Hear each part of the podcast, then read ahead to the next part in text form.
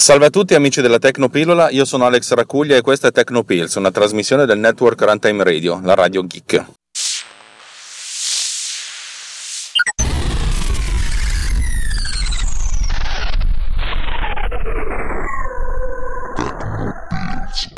Stamattina la mattinata inizia particolarmente incazzosa per, eh, per, motivi personali, lavoro.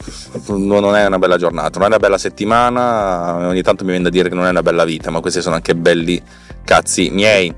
Allora, piove, per cui ci metterò tipo il doppio ad arrivare in ufficio, devo girare e ho, già, ho capito che stasera devo, devo, lavorare ancora per un progetto per cui non mi danno neanche un extra. In più, in più ieri ho fatto una cazzata per il mio bonus che mi ero previsto secondo me si volatilizza bellamente. Va bene Cazzi miei, eh, sempre cazzi miei.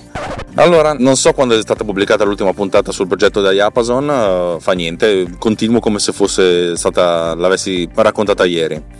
Eh, l'ultima volta vi ho raccontato che stavo lavorando al CHAC e ieri sera ho avuto una, un'oretta libera prima che mi arrivasse la mazzata definitiva e ho finalizzato il chuck ed è stato molto facile e molto veloce se penso a quanto tempo ci ho messo a scrivere Trackslate che era la versione come si dice era la versione solo chuck di Trackfinger un giorno vi racconterò queste cose ci ho messo veramente tantissimo tempo allora l'ho in Swift questa volta invece lo sviluppo è stato fatto in Swift, ci ho messo alla fin fine dal momento in cui ho iniziato a lavorarci a, al momento in cui era pronto tre ore.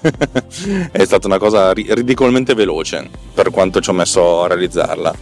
È molto semplice, è un chuck molto semplice, le, le informazioni che vengono visualizzate non sono neanche tantissime, è comunque una, uno strumento che migliorerà col tempo. Adesso è essenzialmente un, un, pannello in cui presenta le tre grandi informazioni, cioè sequenza, scena e take, che sono quelle che poi vengono codificate da, dal motore di Diapason. Poi in alto c'è la scritta produzione, che di solito indica il nome della produzione, in questo caso sarà... Non posso dire il nome perché, perché non posso dirvelo poi in basso c'è l'indicazione della data, dell'ora che vengono ricavate auto, autonomamente dalla, uh, da, dalla data odierna e ancora più in basso c'è un campo note. Eh, probabilmente dovrò aggiungere un paio di informazioni tipo interno, esterno, con audio, senza audio, eccetera, eccetera, però vabbè, tutte cose che sono relativamente semplici. Poi c'è il pulsante clap che è quello che fa partire il CHAC. Tutte queste informazioni vengono, vengono salvate una volta al secondo, cioè viene letto il, uh, tutti questi campi, viene costruita una struttura dati che è quella del CHAC e viene salvata in, nella user default come se fosse una stringa, cioè codificata in JSON.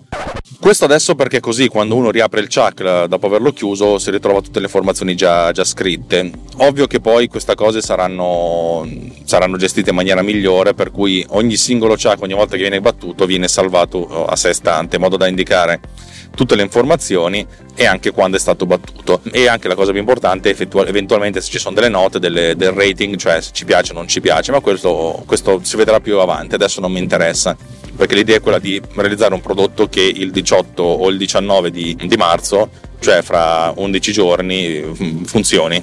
Cosa succede quando uno fa clap? Viene visualizzata una nuova schermata uh, che ha tutte queste informazioni che però non sono più editabili e organizzate in maniera leggermente diversa. Uh, c'è il campo produzione, poi c'è il campo note in alto, poi c'è un altro campo che poi vedrò come, come, come riempire.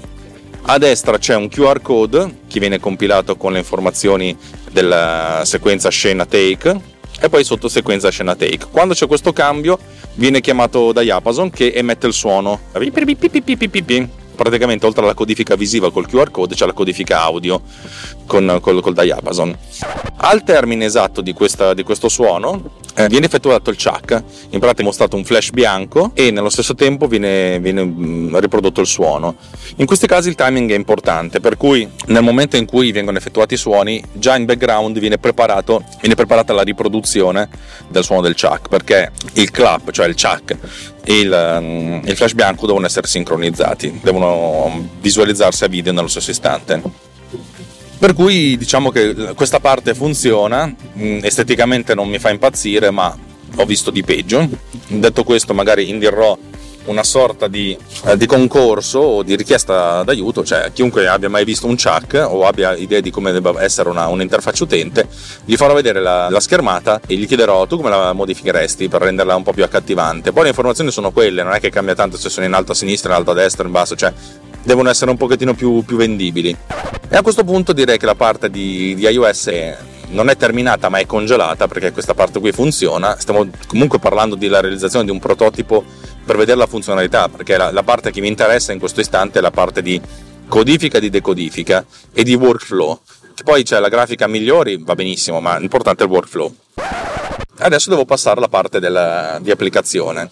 Come vi ho già detto la volta scorsa, cioè ieri per me, ma la volta scorsa per voi, magari una settimana prima, l'idea è quella che l'utente trascina tutti questi file, audio, video, cazzi e mazzi, magari trascinando anche delle cartelle in modo tale che possa effettuare la, l'accesso ricorsivo, cosa che ho già fatto per Seek and Replace. Vedete, alla fine tutte le cose vengono utili e si troverà, ci, ci, si troverà una sorta di lista di decine o centinaia di file eh, pronti per essere elaborati. E a questo punto l'idea è quella di preparare, perlomeno per la prima versione, se non una preferenza, ma diciamo che prevedere queste preferenze. Le preferenze devono essere diverse. La prima cosa da capire è cosa fare con questi file eh, possono essere rinominati, cioè nel senso il file, come vi ho detto ieri, viene rinominato con l'aggiunta in, in inizio della, di, questa, di, questa, stringa, che è appunto composta da sequenza, scena e take, oppure, ed è la cosa che preferisco, anche se occupa un po' di più di spazio, l'idea è quella di, di copiarli. Invece di, di tenerli, cioè mantenere il file originale esattamente dove sta e di effettuare la copia da qualche parte. La copia da qualche parte significa che il file viene, viene, viene, viene, copiato da qualche parte nella fattispecie in una cartella che ha il nome, mm, che ha lo stesso nome della, della, della stringa che viene codificata. Se abbiamo la sequenza 11, scena 3, take 8, 11-3-3-8 e se qualcuno pensa a 1138 fa bene. Per cui viene creata la, la cartella 1138 con dentro i, tutti i file che hanno codificato nell'audio questa stringa, eventualmente magari facendo anche un, un rinominamento mettendoci questa stringa già in, in testa. E magari prevedendo anche una, un altro prefisso, che ne so, un prefisso del progetto, se il progetto è Pippo, allora praticamente il file finale avrà pippo underscore 11-3-8 underscore nome del file originale punto estensione e ci aggiungerei inoltre la possibilità di aggiungerci una, un suffisso perché sono cose che io faccio regolarmente utilizzando eh, a Better Finder Rename che è un renamer batch molto potente per cui ci aggiungerei non soltanto eh, queste informazioni all'inizio, ma anche so, la data alla fine. Per cui l'idea è quella di avere pippo underscore 11-3-8 underscore nome file underscore data, che ne so, 07 mar 19 per il 7 marzo 19 che è oggi punto estensione. Queste cose devono essere componibili in maniera più o meno libera a livello di preferenze però magari per la prima versione faccio che le preferenze sono già settate senza andarci a, beccare in questo modo ho, mm, come, come, vi dico sempre, il fatto di avere una nomenclatura del file univoca, perché è molto comodo avere una nomenclatura del file univoca, così eh, sappiamo che qualunque cosa succe- possa succedere, quel file lì è relativo a questo progetto, a Pippo, ed è stato girato il giorno tale. Poi il nome del file va bene, ci sta, che abbia queste. che, che, che possa anche rimanere. Se il nome del file originale è mv underscore 0001.mp4, questo nome originale rimane dentro nella, nel nome del file, però viene aggiunto da talmente tanta roba prima e dopo che, che, rimane comunque univoco. Ne abbiamo parlato diverse volte, non ho voglia di, di, di continuare a, a parlarvene. Per cui, se, mi seguite da un po' sapete di cosa sto parlando, se non mi seguite da un po' va bene lo stesso, vi voglio bene ugualmente. Ecco, questa prima versione non avrà la sincronizzazione. Potrei quasi pensare di effettuare la pulizia, ma non lo so. Il, il, pod cleaning di file audio, non lo so se lo voglio fare perché in alcuni casi il pod cleaning lo faccio con, uh, con pod cleaner e a questo punto ho l'aggiunta della, dell'estensione .cln. In alcuni casi lo posso fare con Isotope RX 6 o 7, dipende. Adesso sto ancora usando il 6. E per cui non so se voglio fare la pulizia già all'interno, non credo che lo farò immediatamente per cui per adesso va bene così. In alcuni casi posso persino pensare di utilizzare Adobe Audition che mi dà, che mi dà una normalizzazione sull'audio che altri software non mi danno. Uh, lo so che dovrei utilizzare tutta roba scritta da me, ma chi se ne frega per adesso. Il mio obiettivo iniziale è quello di arrivare al 18-19 marzo a girare queste cose con questo workflow funzionante. Poi per il resto si vedrà. E infatti non voglio, non voglio attivare la sincronizzazione. Poi magari mi va bene che ci sia l'indicazione della sincronizzazione, però per adesso non, non, è necessario che la faccia io automaticamente perché questa, la sincronizzazione la può fare Final Cut. L'importante è che vengano messe in tutte le cartelle in modo tale che siano eh, autonome. Anche la scelta della cartella in cui mettere le sottocartelle eh, deve, essere, deve essere libera da parte dell'utente, ma probabilmente per questa primissima versione lo farò nella cartella documenti e poi mi occuperò di spostarli a mano. Sono tutte cose che mi sto segnando che devo fare, ma poi le farò nella versione definitiva. Mi piace il fatto che sto, ho finito la parte di operatività per quanto concerne la iOS, funziona solo su iPad per adesso e, e mi sto spostando su, su Mac, così ho, perché questo è un prodotto, un progetto che vive di due progetti contemporaneamente cioè di un, un, progetto che vive di due applicazioni contemporaneamente, una su iOS e una su Mac. Questo potrebbe comportare un abbassamento della, della base di utenza possibile ma chi se ne frega, cioè nel senso comunque io ho visto che vendo un sacco di applicazioni per, per Final Cut, per cui un sacco di gente ha un Mac per montare, non è detto che abbia un, un iPhone, però è molto più probabile che qualcuno che ha un Mac abbia un iPhone piuttosto che il contrario. È anche vero che questo tipo di prodotto serve a, un'utenza molto diversa, che magari sul set ci sono delle persone e in post produzione ce ne sono delle altre ma come sempre, come già per Bitmark, io punto ad avere un pubblico che, che, che è più quello dei videomaker. Che, che, insomma, che abbia la possibilità di che, che la possibilità o la necessità di, far, di, farsi tutto un po' come, come, come, faccio io. Insomma mi occupo di fare la regia e anche la post produzione e non vorrei rinunciare a nessuna delle due perché mi piacciono, mi piacciono entrambe. Però voglio puntare alla, alla presentazione di questo prodotto come un prodotto per professionisti, cioè l'idea è questa roba qui ti costa 19,99, non lo so, probabilmente la prima versione costerà 9,99 perché, eh, perché comunque ti fa risparmiare del tempo. Eh, uno può dire sì, no, non lo so, però tutta la gente che, che, si è comprata Bitmark, che okay, la maggior parte stanno in Cina, per fare, per fare montaggio e tempo di musica, insomma, se, per risparmiare tempo quando fai montaggio a tempo di musica, allo stesso modo eh, questa gente può anche permettersi di spendere una certa cifra.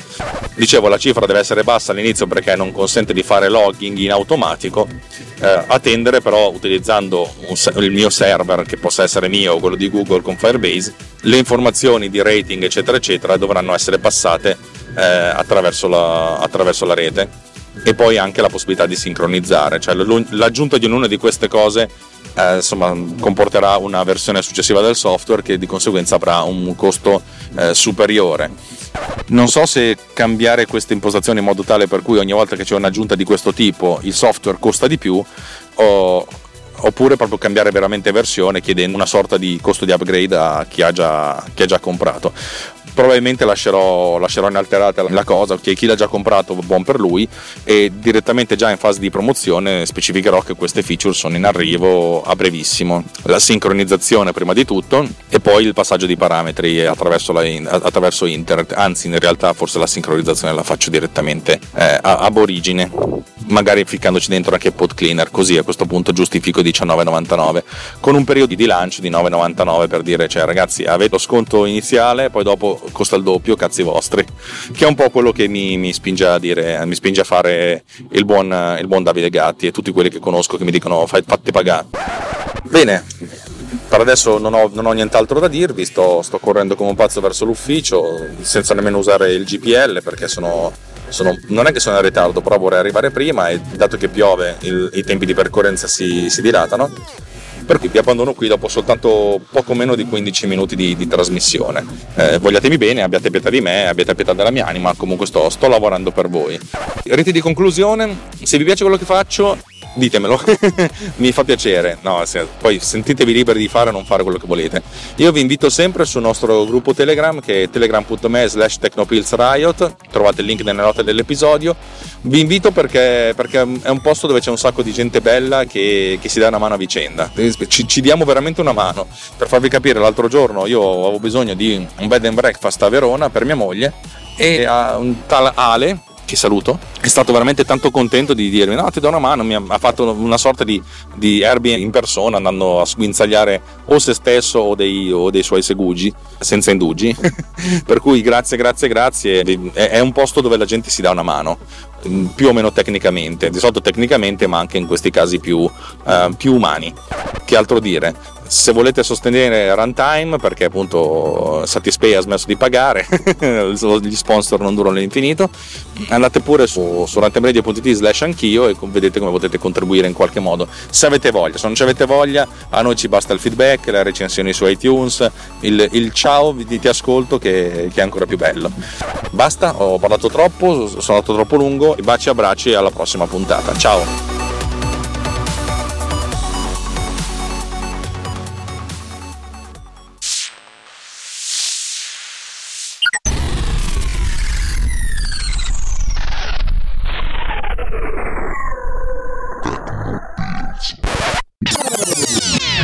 has been done with Power Recorder.